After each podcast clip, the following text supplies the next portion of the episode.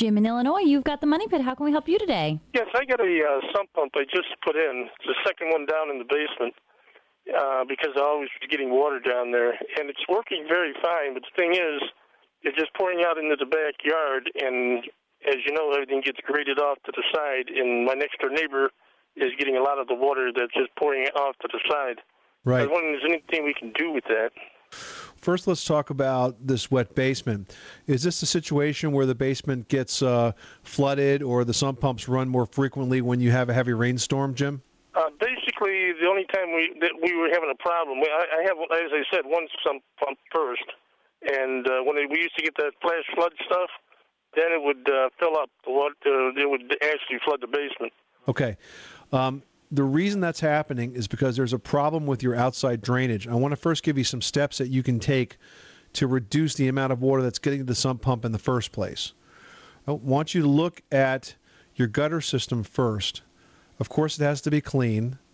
The downspouts have to be extended at least four to six feet from the house. And, and you want to try to size up the amount of roof per spout. You don't want more than four to 600 square feet of roof surface per spout. If it turns out you have more than that, you might want to replace the standard four inch spouts with six inch spouts, which can take a lot more runoff because we don't want those gutters to overwhelm. If, if we can get as much water as possible that's off that roof away from the house, it's never going to have a chance to go through the foundation wall and end up in that sump pump.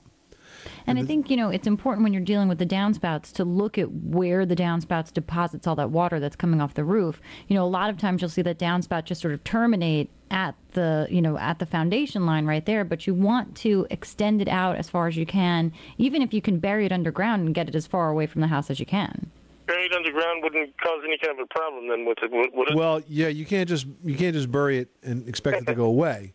Um, do you have the opportunity to uh, run some pipes underground and have them discharge somewhere where it's not going to flood you or your neighbor out? I would imagine I could, but I, I just would wonder what the cost would be. Well, it's not a hard problem project to do yourself, I should say.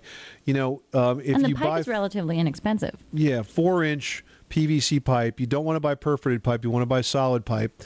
Pretty inexpensive. Doesn't have to be that deep. It just has to pitch about a quarter inch per foot. And it's best if it breaks out the daylight somewhere where it's going to discharge the water where it's not going to hurt anything. Now, there's also uh, PVC components that are designed to go from a four inch gutter, uh, a four inch leader, down to a, a round four inch drain pipe. So they actually make parts for this. Oh, okay. And so if you can get that water away from the house and really manage the uh, the roof and the surface drainage, then I don't think you're going to have a problem with sump pump discharge. And if you do, and you put the underground drains in, you can pipe it into that. Okay, well, I appreciate that. Thank you. All right. Hope that helps you out. Thanks so much for calling us at 1 888 Money Pit.